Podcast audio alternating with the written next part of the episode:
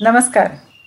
प्रकृती पॉडकास्टच्या या दुसऱ्या भागात मी विदुला टोकेकर आपलं स्वागत करते. आज मी एका अत्यंत जिव्हाळ्याच्या विषयावर बोलणार आहे. आणि तो म्हणजे जाऊ तिथे खाऊ. अकबराने बिरबलाला विचारलं मी तुला तीन प्रश्न विचारतो. या तिन्हीचं उत्तर एकच आहे. ओळख. आपण या पृथ्वीदलावर कशासाठी आहोत? दिवसातलं सर्वात महत्त्वाचं कार्य कोणतं? आपण सगळी कामं कष्ट दगदग कशासाठी करतो? बिरबल उत्तर देणार त्याच्या आधीच अकबराचा मेवणा मध्येच बोलला. खाण्यासाठी जहापन्हा या पृथ्वीतलावरचं आपलं सगळ्यात आवडतं काम म्हणजे खाणं. दिवसातलं सर्वात महत्त्वाचं कार्य म्हणजे खाणं. दिवसभर एवढी मरमर करतो ती खाण्यासाठीच हुजूर. अकबरानं कनवाळूपणे त्या गोलमटोल मेवण्याकडे पाहिलं आणि बिरबलाला पुन्हा विचारलं तुला काय वाटतं वाटतं बिरबल?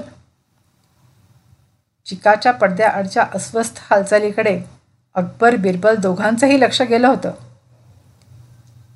बिरबल म्हणाला जहापन्हा खाण्यासाठी हे उत्तर अर्ध बरोबर आहे.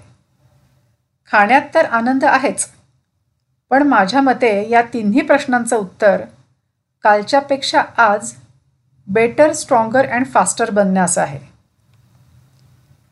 तबकातलं एक द्राक्ष तोंडात टाकत अकबराने बिरबलाला चिडवलं अच्छा जसं काही तुला चांगलं चुंगलं खायला विशेष आवडतच नाही.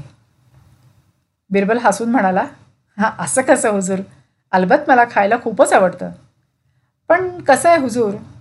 जिवंत राहण्यासाठी श्वास घेणं महत्त्वाचं आहे आवश्यक आहे. पण कुणी आपण पृथ्वीतलावर असण्याचा हेतूच श्वास घेणं आहे असं म्हणू लागलं तर जरा चुकेलच ना? तेच खाण्याबद्दल हुजूर. मला खायला आवडतंच पण म्हणून मी खाण्यासाठी जगतो असं मी म्हणणार नाही. खरं तर माझीही अवस्था अकबराच्या मेहण्यासारखीच होती. इतकी की विमानाचं तिकीट काढताना सुद्धा कुठली विमान कंपनी खायला देते आणि त्यातल्या त्यात बरं खायला देते हा निवडीचा एक निकष असायचाच माझा. ब्रेकफास्टला काय शनिवारी संध्याकाळी काय रविवारचा काय मेनू हे विचारसुद्धा करायला आवडायचं मला. आणि या निसर्गोपचारवाल्यांचं तर भलतंच. पोट शक्यतो रिकामच ठेवा म्हणतात.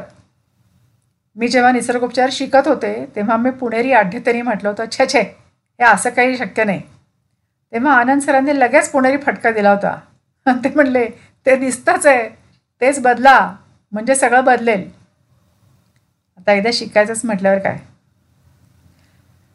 तर निसर्गोपचारात खाण्याबद्दल खरंच काय म्हटलं आहे सगळ्यांना वाटतं तसं कमी खा उपाशी राहा उकडलेलं बेचव काहीतरी खा असं? निसर्गोपचारक म्हणतात नैसर्गिक वागा. भूक लागली की खा. भूक भागली की थांबा. शरीर सांगतं ते ऐका. लवकर पचणारं पचायला हलकं कमीत कमी प्रक्रिया केलेलं खा. बस एवढंच. यात बेचवपणा निरसपणा कुठे? आहे मस्त रसरशीत फळं खजूर ताज्या भाज्या रंगीत चविष्ट कोशिंबिरी यात चवेशी तडजोड कुठे? आहे जे खाऊन पोट जड होतं. सुस्ती येते खूप वेळ लागतो पचायला. ते अन्न नको आहे याचे इशारे शरीर हर प्रकारे देत असतं. फक्त आपण ऐकतच नाही. तर खाणं. काय कधी आणि किती यावर निसर्गोपचाराची साधी सोपी आणि बुद्धीला पटणारी तत्त्वं आहेत. त्याच्याही आधी का खायचं? मी का खातो किंवा खाते? आजूबाजूचे पशु पक्षी मासे किडे कीटक मुंग्या वाघ माकडं गाढवं का खातात? त्याचा विचार करा.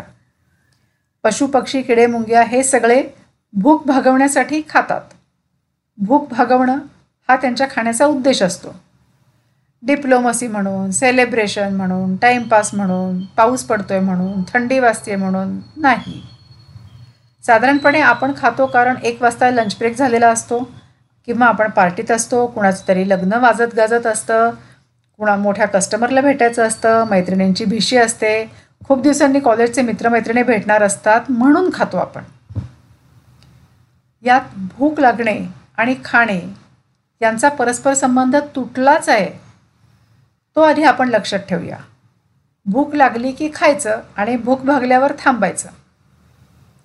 आता याच्यानंतर मी जे सांगणार आहे किंवा बोलणार आहे ते सर्वसाधारण प्रौढ माणसांबद्दल आहे लहान वाढत्या वयाची मुलं स्तनदा माता वृद्ध आजारी व्यक्ती यांच्यासाठी त्यांच्या गरजांनुसार थोडं वेगळं सांगायचं आहे पण ते वेगळ्या एपिसोडमध्ये.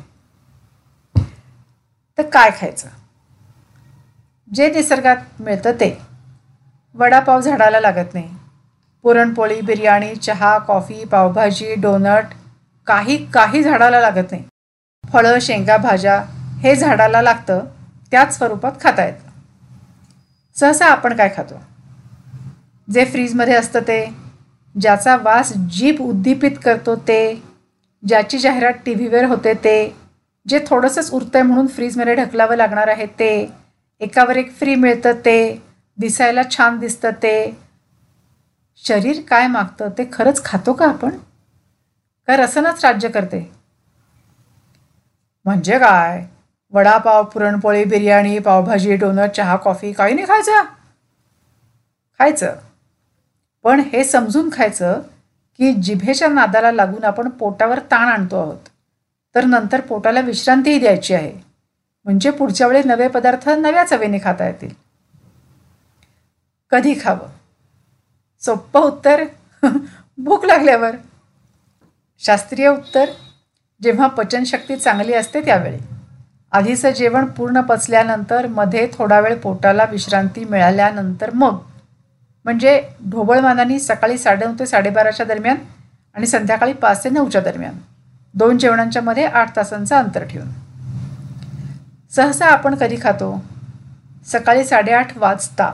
दुपारी एक वाजता. रात्री नऊ वाजता. मित्र भेटतो तेव्हा. आनंद होतो तेव्हा. काही सुचत नाही तेव्हा. फार भारी आयडिया सुचते तेव्हा.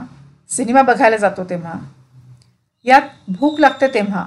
ही वेळ फारच क्वचित असते. कारण आपल्याला ना खरी खरी कडकडून अशी भूकच लागत नाही. म्हणजे आपण ते लागूच देत नाही. तर जर भूकच लागत नाही तर खायचं तरी कशाला? असो. किती खायचं? हे तर फारच सोपं आहे. पोट भरेपर्यंत नाही. तर पोटात दोन घास जागा ठेवून शिवाय मध्ये अधे तोंडात टाकणं वगैरे शक्यतो टाळायचंच. कोरडं कोरडं खायचं नाही. खूप ओलावा असलेलं म्हणजे पानसट नाही पाणी घालून शिजवलेल्या भाज्या नाहीत पण ओलावा असलेल्या ओलसर भाज्या अधिक चांगल्या. कोशिंबिरींना फळांमध्ये पाण्याचा अंश तसाही भरपूर असतोच. तर अशा रीतीने खाद्यप्रश्नाचा एक भाग आज आपण पाहिला.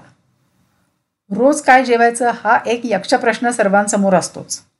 त्याला निसर्गोपचारात काय उत्तर आहे यावर आपण एकदा बोलणार आहोत. वाढत्या वयाच्या मुलांना काय देऊ? सकाळी उठून झटपट डबे करायचे असतात त्यात काय देऊ? खेळाडूंनी काय खायचं? अशा सगळ्या विषयांवर आपण एकेका एपिसोडमध्ये गप्पा मारणार आहोत.